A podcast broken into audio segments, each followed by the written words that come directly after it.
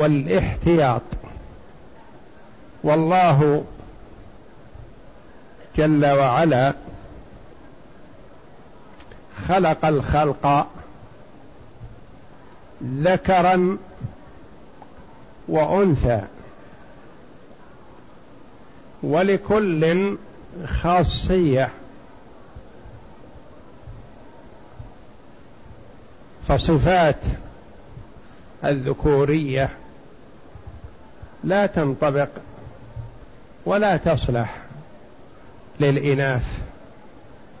وصفات الإناث لا تصلح ولا تنطبق على الذكور لحكمة بالغة يريدها الله جل وعلا. ثم إنه جل وعلا يري عباده قدرته فقد يوجد المرء له آلة ذكر وآلة أنثى. أو له شيء لا يشبه لا هذا ولا هذا. فهذا هو ما يسميه العلماء الخنثى. يعني ليس بذكر وليس بأنثى في أول أمره.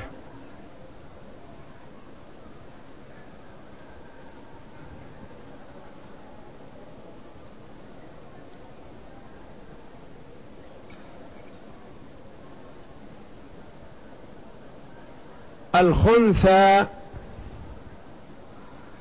له اصطلاح الفرضيين وله تعريف لغوي يعني من حيث اللغة العربية.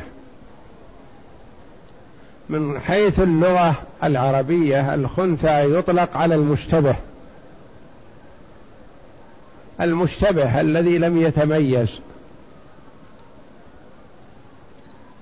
أو على من فيه صفة الأنوثة وإن لم يكن أنثى. يقال هذا خنثى. أي فيه شيء من التكسر والتخنث وليس بأنثى. وله تعريف اصطلاحي فهو ما له آلة ذكر وآلة أنثى أو له شيء لا يشبه هذا ولا هذا.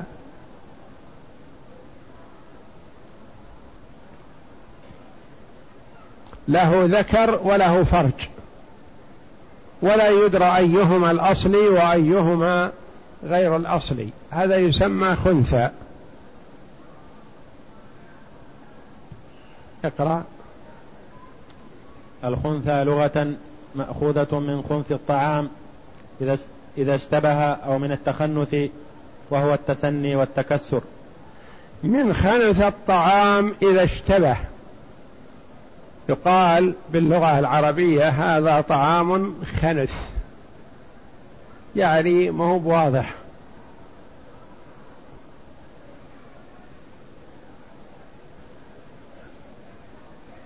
ما هو طعام معتاد؟ أو من التخنث وهو التثني والتكسر. يقال فلان هذا متخنث. يعني في تثني وتكسر وصفة من صفات الأنوثة وإن كان ذكرا. أو بكسر الشيء حقيقة يقال خنث السقاء فشرب منه. يعني كسره كسرا وشرب منه لغة هذا في لغة العرب. يقال خنث السقا بمعنى كسره وخنث الطعام بمعنى ما تميز.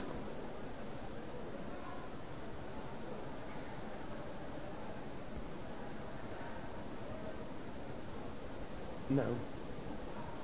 واصطلاحا. واصطلاحا من له آلة ذكر وآلة أنثى أو ثقبة لا تشبه واحدا منهما.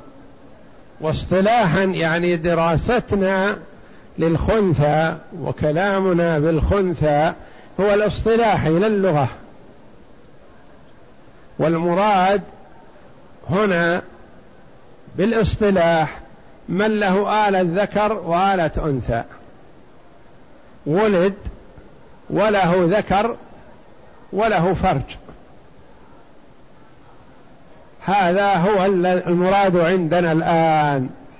أو له ثقبة يخرج منها البول لا تشبه آلة الذكر ولا آلة الأنثى لا تشبه الفرج ولا تشبه الذكر. هذا يقال له خنثى اصطلاحا يعني في اصطلاح الفرضيين. هو من اشتبه أمره عندنا ليس بذكر وليس بأنثى. ما هي جهات الخنثى المشكل؟ ما هي جهات الخنثى المشكل؟ جهات الخنثى المشكل. الخنثى المشكل هل يصلح أن يكون أب خنثى مشكل أو أم أو جد أو جدة أو زوج أو زوجة لا. كل هذه ما تتأتى خنثى مشكل. اذا ما هي التي يمكن يتأتى فيها الخنثى المشكل من الجهات؟ البنوة والأخوة والعمومة والولاء. هذه أربع الجهات وبنوهم. البنوة ممكن يكون ولد لهذا الميت خنثى مشكل. يمكن يكون ولد ابن لهذا الخنثى لهذا الأب.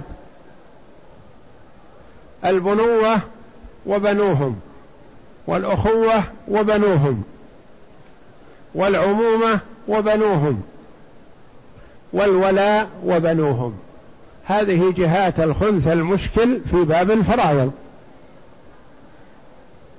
لماذا نقول لا يصلح أن يكون الزوج خنثى مشكل؟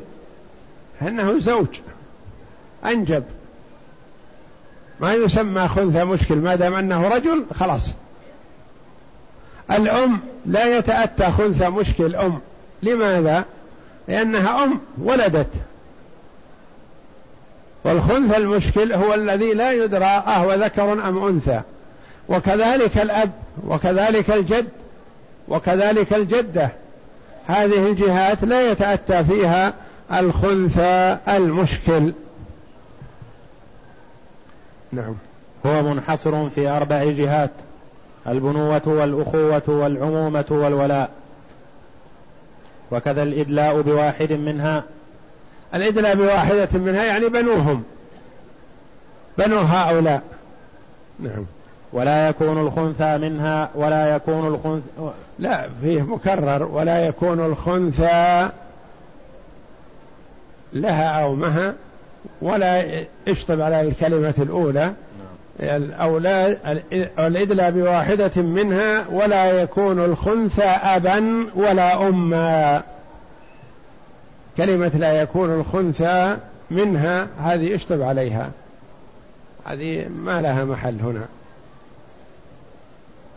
ولا يكون الخنثى منها هذه ما تصلح. اشطب عليها.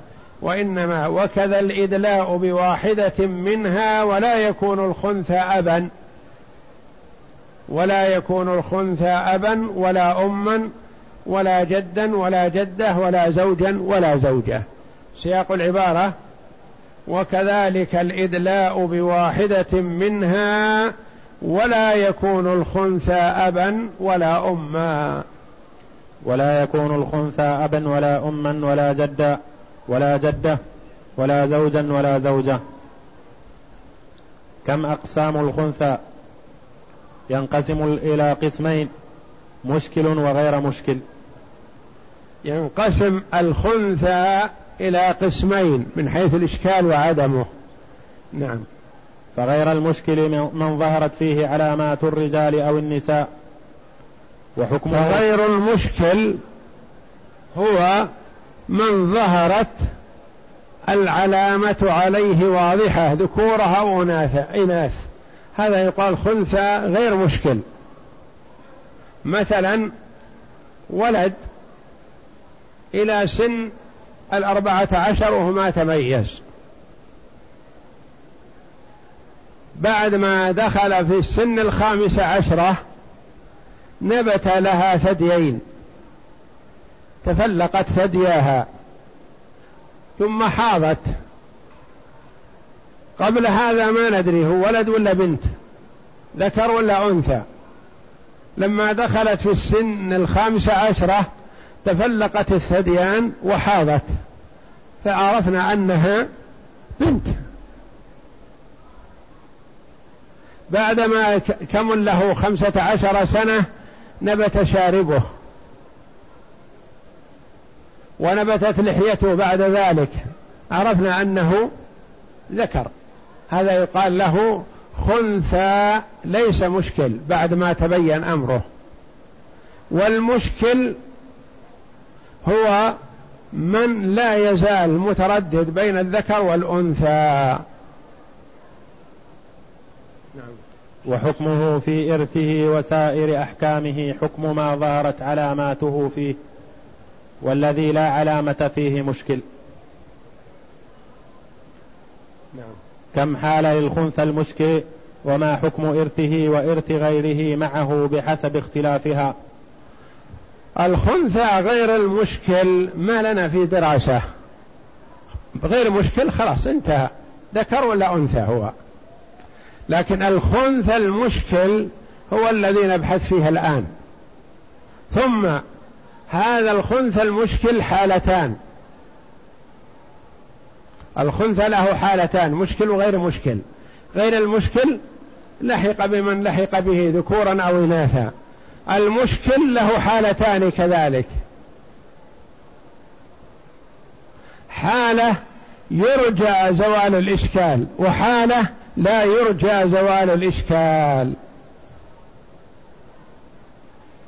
نعم. للخنثى المشكل حالتان حالة يرجى اتضاح حاله وحالة لا يرجى. حالة يرجى اتضاح حاله وحالة لا يرجى. مثال ذلك. مولود له آلة ذكر وآلة أنثى خنثى مشكل. وآخر مثله.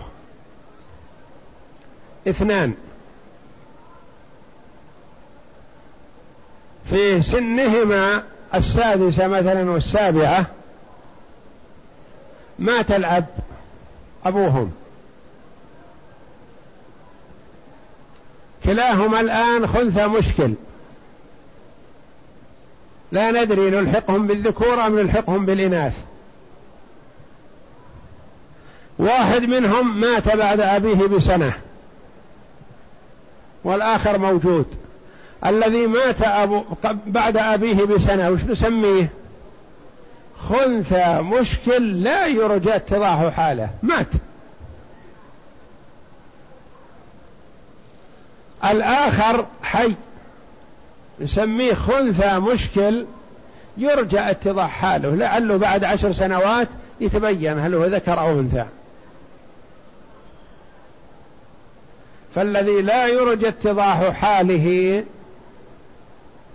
يسمى خنثى مشكل لا يرجى اتضاح حاله لأنه أيسنا من اتضاح حاله. إما لكونه مات أو لكونه بلغ خمسة عشر وعشرين سنة وعلى حاله. في صفات أنوثة وفي صفات ذكورية ولا نميز بينهما.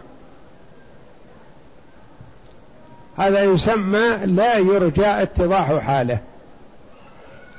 خنثى مشكل ابن ست سنوات.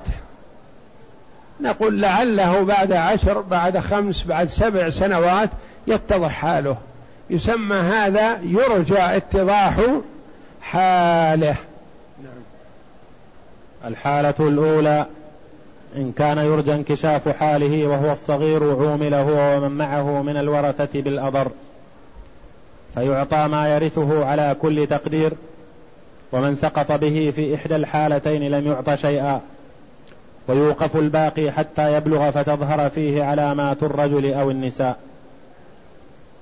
الحالة الثانية الحالة الأولى إن كان يرجى انكشاف حاله وهو الصغير الذي يؤمل أن ينكشف يظهر لنا. يعامل هو ومن معه في الميراث بالأضر لهما ويوقف الزائد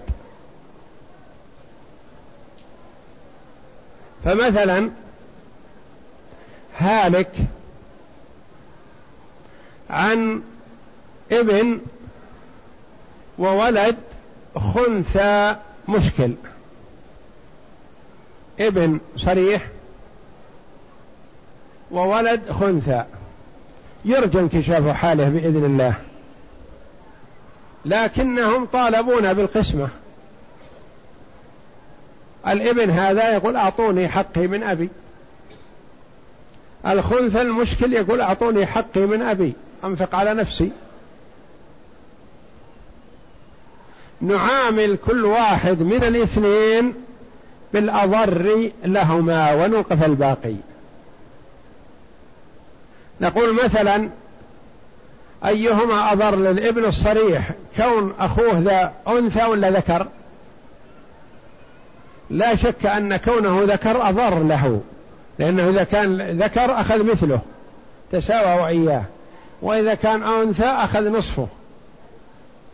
فنعامل الذكر الابن الذكر الواضح بأن أخاه ذكرا.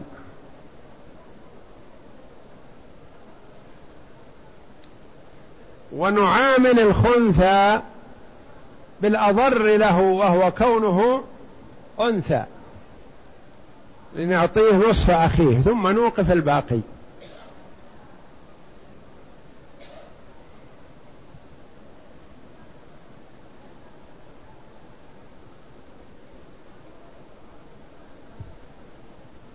نقول مثلا مسألة الذكورية من أربعة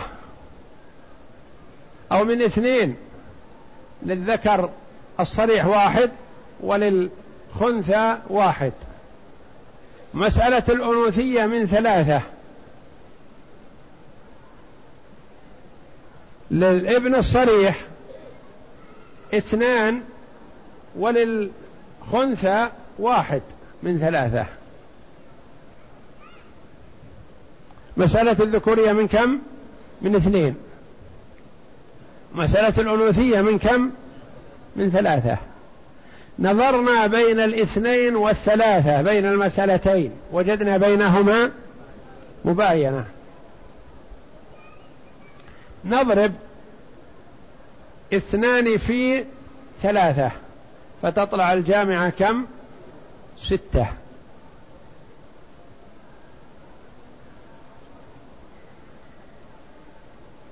ستة. الأضر للابن الصريح.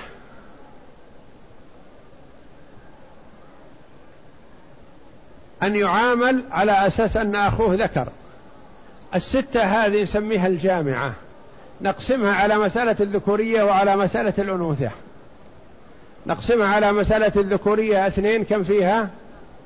ثلاثة. ونقسمها على مسألة الأنوثة ثلاثة فيها اثنين. الأضر للإبن نعطيه من مسألة الذكورية فنقول له واحد في ثلاثة بثلاثة من الجامعة ثلاثة. الأنثى الخنثى الأضر له أن نعامله هو كأنه أنثى فنعطيه من مسألة الأنوثية. فنقول له واحد له واحد في اثنين. لأن مسألة من ثلاثة وجزء سهمها اثنان. واحد في اثنين باثنين. له. الجامعة فوق كم هي ستة. خرج منها الآن ثلاثة للذكر. وخرج منها اثنان للخنثى. بقي ماذا؟ واحد. هذا شو نسميه؟ موقوف. إن تبين أن هذا الخنثى أنثى فلمن يكون يا ترى؟ يكون للذكر. للإبن لأجل يأخذ أربعة وأخته اثنين. إن تبين أن هذا الخنثى ذكر أعطيناه الواحد. صار له ثلاثة ولأخيه ثلاثة. هذا تقريب وإلا مسائلها ستأتي إن شاء الله إيضاح أكثر من هذا. هذا معنى قول المؤلف رحمه الله أن نعامل كل واحد منهما بالأضر. ولا نأخذ شيء لأنفسنا وإنما نحتفظ به. لأن نخشى أن نعطي الواحد أكثر من حقه فيضيعه.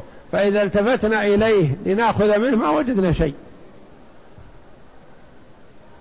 نعطي الذكر على حساب أن أخاه ذكر مثله لأنه لا ينقص عنه. ونعطي الخنثى على أنه هو أنثى. علشان ما نعطيه أكثر من حقه. الحالة الثانية ألا يرجى انكشاف حاله بأن يموت صغيرا أو بلغ بلا أمارة فله أربع حالات. الحالة الثانية ألا يرجى انكشاف حاله. بأن يموت صغيرا أو بلغ بلا أمارة. هذا له حالات. لأن مضطرين الآن أن نقسم قسمة منهية. في عملنا الأول قسمة مبدئية ثم نؤكد قسمتنا فيما بعد. لكن هذه ما نأمل شيء يحصل. إيضاح. انتهت المسألة. مات. دفناه. فلا بد أن نعرف حقه ليورث عنه وحق غيره. فله أربع حالات. نعم. الأولى أن يرث بكونه ذكرا فقط فيعطى نصف ميراث ذكر. يرث بكونه ذكر ولا يرث بكونه أنثى. إن أعطيناه ميراث ذكر كامل أعطينا أكثر من حقه. إن جعلناه أنثى حرمناه من الميراث مطلقا. ونحن لا ندري هل هو ذكر أم أنثى. فنعطيه نصف ميراث ذكر. والنصف الآخر لغيره نعم. مثاله زوج وبنت وولد أخ. خنثى تصح المسألة من ثمانية لأن مسألة الذكورية من أربعة ومسألة الأنوثية من أربعة متماثلات. فنكتفي بإحداهما بإحداه بإحداهما فنضربها في الحالين. يحصل ما ذكر للزوج سهمان وللبنت خمسة وللخنثى واحد. هنا انتبه للمثال هذا. زوج وبنت. وولد أخ. أنثى. ولد أخ. إن أصبح ذكر ورث. لأنه ابن أخ. وإن تبين فيما بعد أنثى ما ورث لأنه بنت أخ. بنت أخ ما لها ميراث.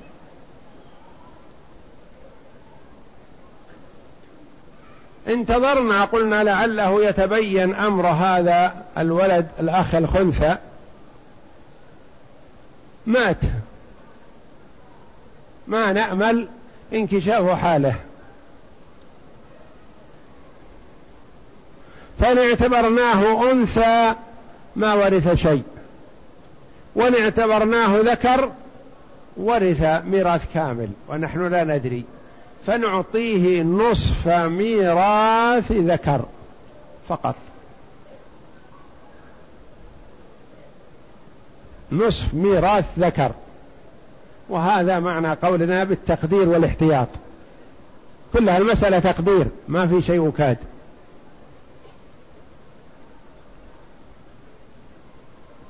هذه المسألة التي مثل بها المؤلف رحمه الله. زوج وبنت وولد أخ أنثى تصح المسألة من ثمانية. المسألة الأولى مسألة ذكورية. ماذا تكون؟ زوج وبنت وابن أخ. المسألة من أربعة. للزوج النصف أو الربع. للزوج الربع واحد. وللبنت النصف اثنين. والباقي لابن الأخ واحد. هذه مسألة الذكورية. مسألة الأنوثية. على أن ولد الأخ هذا بنت أخ. بنت أخ ما لا شيء. المسألة كذلك الثانية من أربعة. للزوج الربع واحد لوجود الفرع الوارث. وللبنت ثلاثة الباقية فرضا وردا تونا الآن عند باب الرد. فالزوج أخذ واحد والبنت أخذت ثلاثة. وفي مسألة الذكورية واحد واثنين وواحد. الآن الخنثى مات. إيش نعمل؟ ننظر. مسألة الذكورية من كم؟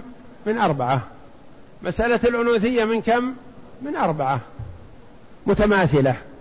ناخذ واحدة منها. نضربها في الحالين حال ذكورية وحال أنوثة. أربعة في اثنين بكم؟ ثمانية. هذه الجامعة.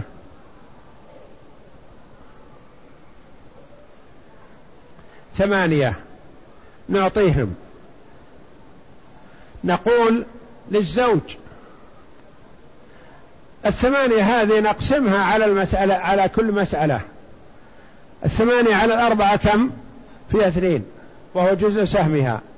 الثمانية على الأربعة الثانية فيها اثنين وهو جزء سهمها. يعني جزء كل مسألة اثنين. فالزوج نعطيه من المسألة الذكورية واحد في اثنين باثنين.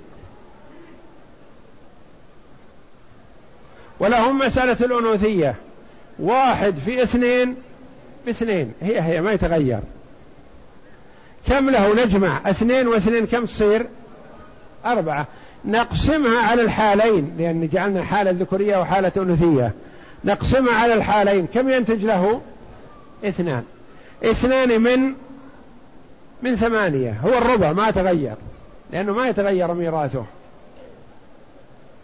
انتبه لمن بعده.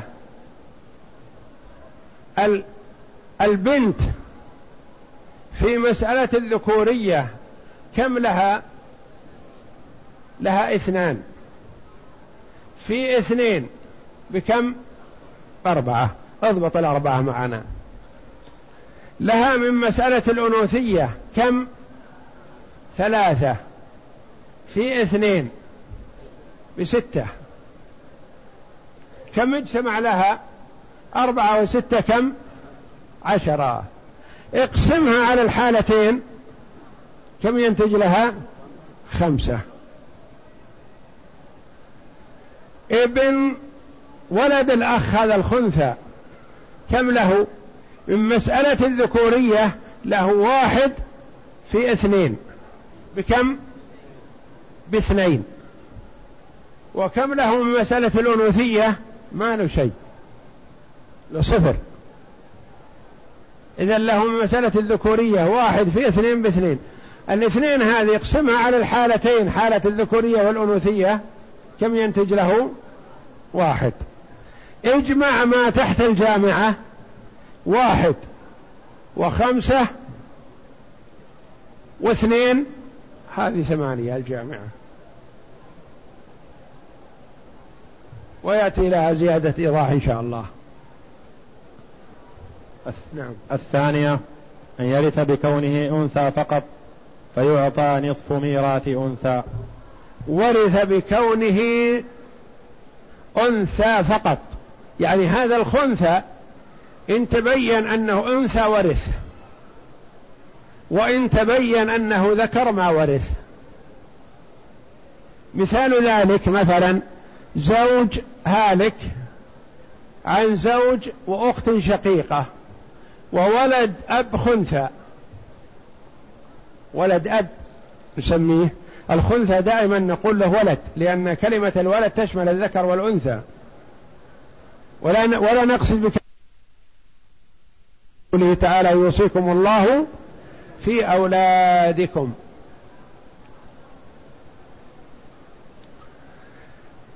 مسألة الذكورية ما يرث؟ ولد الأب هذا. لأن المسألة من اثنين للزوج النصف وللأخت الشقيقة النصف. والأخ لأب غير وارث. مسألة الأنوثية يرث.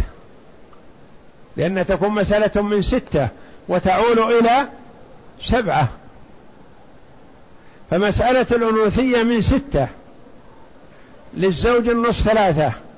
والأخت الشقيقة النصف ثلاثة وللأخت لأب على أنها أخت. السدس تكملة الثلثين. عالت المسألة إلى سبعة. فهنا الخنثى ورث بكونه أنثى ولا يرث بكونه ذكر. فيعطى نصف ميراث أنثى. ما يعطى ميراث أنثى كامل؟ ولا يعطى ميراث وميراث الذكر محجوب يعطى النصف وقد كتبتها في الأوراق هذه أسلمكم إياها إن شاء الله. نعم. مثاله زوج وشقيقة وولد أب خنثى. الثالثة أن يرث بهما متساويا كولد الأم فله السدس في بكل حال أو معتقا فهو عصبة. الحالة الثالثة للخنثى المشكل أن يرث بهما متساويا. هذا كل واحد. خرج ذكر خرج أنثى سيان. مثل ولد الأم. ولد الأم الذكر والأنثى ميراثهم سواء. هذا خنثى وهذا ذكر وهذا أنثى كل الثلاثة سواء. لا يميز ذكرهم عن أنثاهم. نعم. الرابعة أن يرث بالذكورية والأنوثية متفاضلا. فيعطي كذلك المعتق. معتق خنثى. سواء كان ذكر أو أنثى فله تعصيب. أن يرث بالذكورية والأنوثية متفاضلا. فيعطى نصف ميراث ذكر. ونصف ميراث أنثى سواء كان الأكثر الذكورية أو الأكثر الأنوثة. الرابعة أن يرث بالذكورية والأنوثة متفاضلا مثل ولد. الولد خنثى. إن كان ذكر له سهمان وإن كان أنثى لها سهم واحد. فيعطى نصف ميراث ذكر ونصف ميراث أنثى سواء كان الأكثر الذكور الذكورية أو الأنوثة. مثال هذا مثلا يرث بالذكورية والأنوثية متفاضلة. هلك هالك مثل المثال الأول سواء بسواء. هلك هالك عن ابن وولد خنثى. يرث سواء كان ذكر أو, أو كان أنثى. لكنه بالذكورية يرث أكثر وبالأنوثية يرث أقل. فيعطى نصف ميراث ذكر ونصف ميراث أنثى إذا كان مش يعني لا يرجى اتضاح حاله. أما إذا رجى اتضاح حاله فيعطى الأقل في حقه ويحفظ الباقي. هذه المسألة الأولى. زوج وبنت وولد أخ خنثى. زوج بنت ولد أخ خنثى. يعني ما ندري يطلع ذكر ولا يطلع أنثى؟ هذه نقول مسألة الذكورية.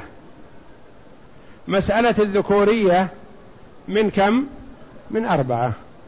للزوج الربع واحد لوجود الفرع الوارث. وللبنت النصف اثنان. والباقي واحد للخنثى. هذا بصفته ذكر لأنه ابن أخ. ألحقوا الفرائض بأهلها فما بقي فلأولى رجل ذكر. هذا أولى رجل. مسألة الأنوثة. نقول من أربعة كذلك. لأن فيها زوج وبنت للزوج الربع واحد. وللبنت الباقي فرضا وردا. ثلاثة. إذا كان هذا الولد يرجى اتضاح حاله قلنا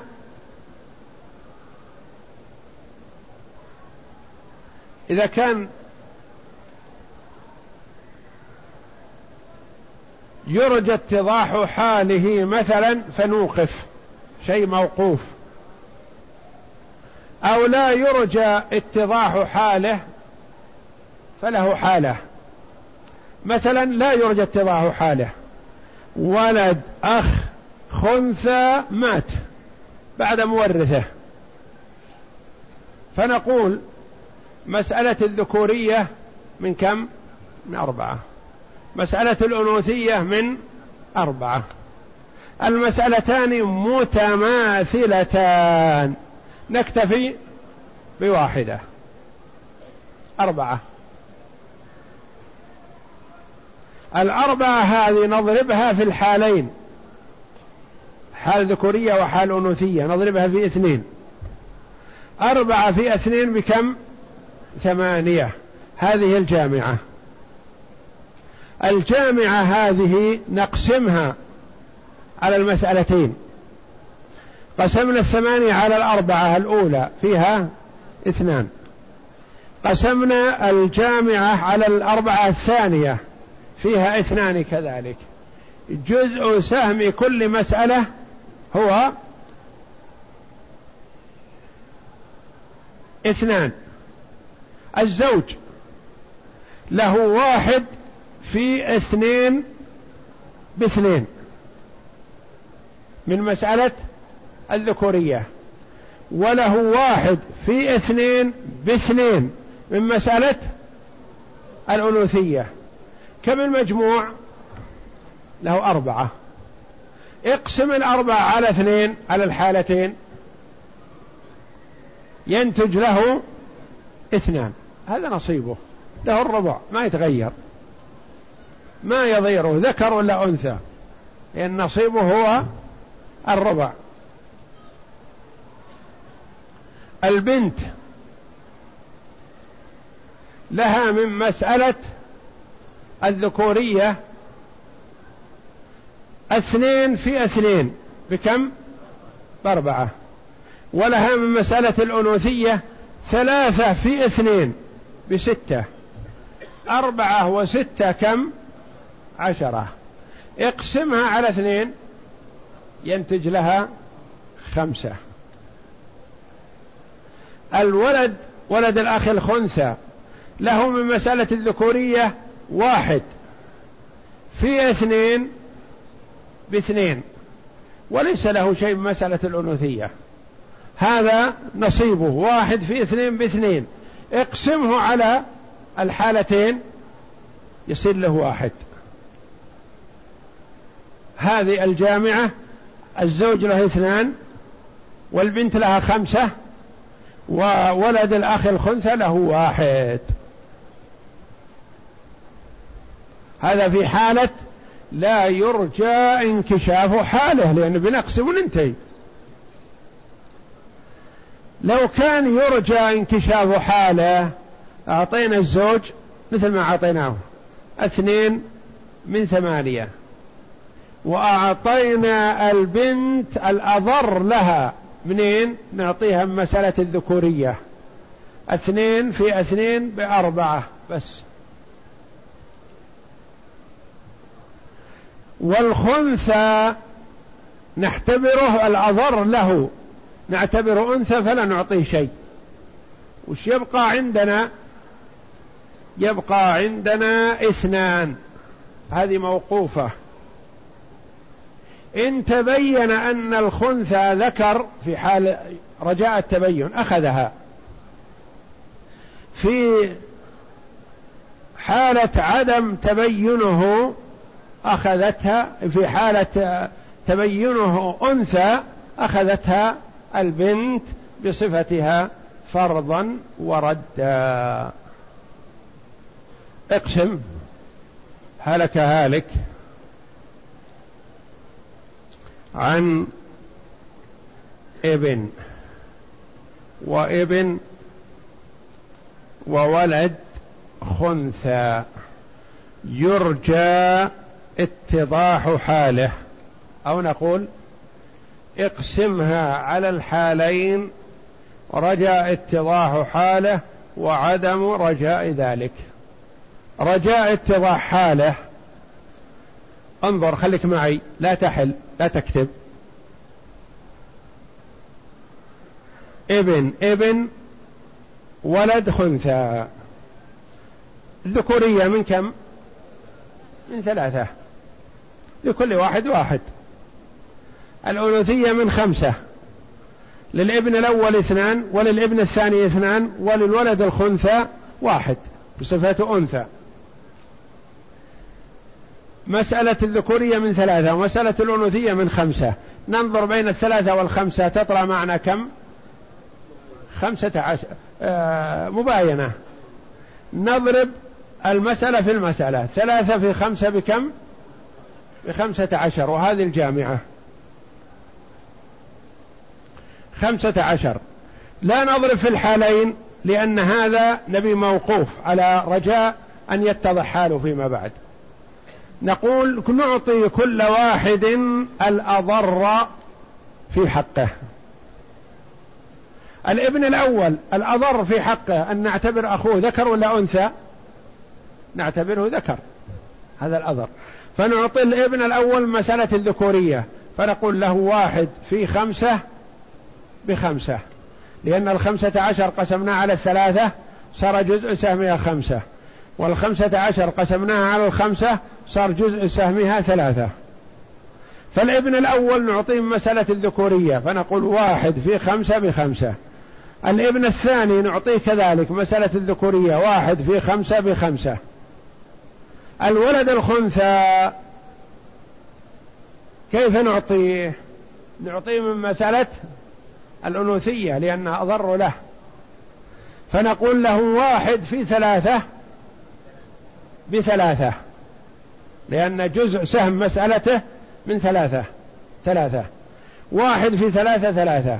عد اللي تحت الجامعة الآن خمسة وخمسة وثلاثة. كم صارت؟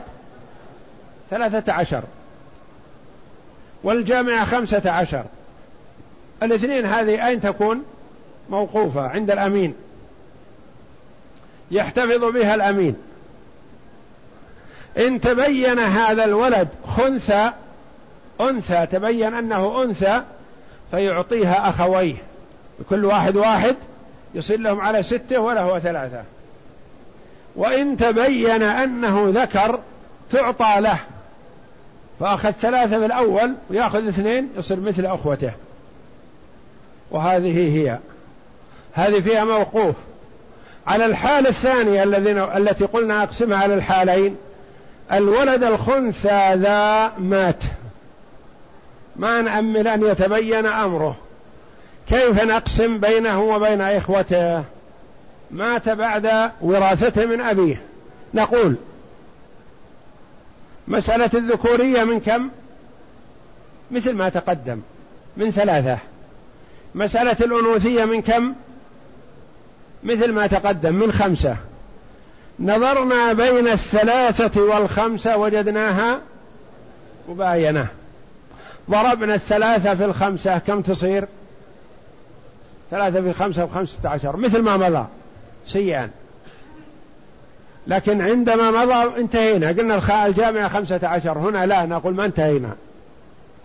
الخمسة عشر نضربها في الحالين حال الذكورية وحال الأنوثية. كم تصير؟ تصبح ثلاثين.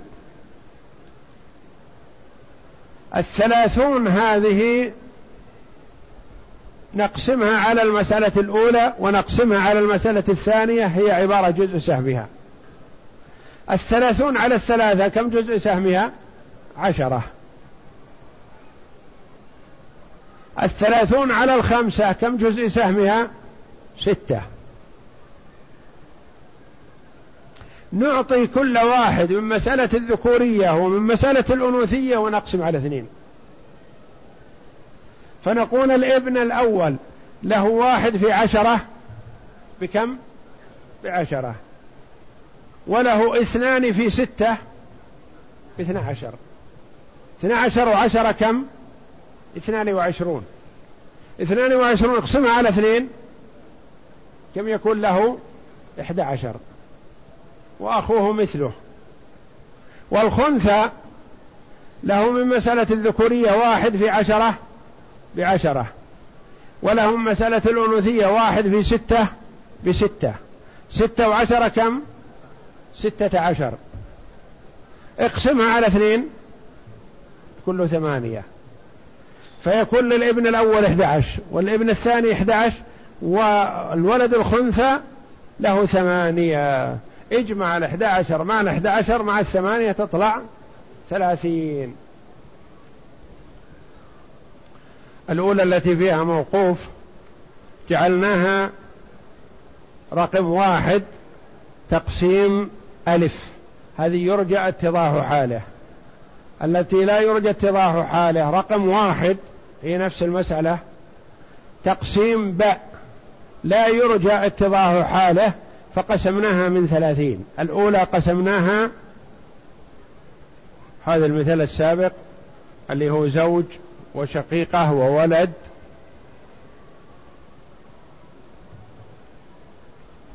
ولد أب خنثى اللي هو أخ لأب أو أخت لأب. إذا كان أخت لأب فهو يرث السدس تكملة الثلثين. إذا كان أخ لأب فهو لا يرث.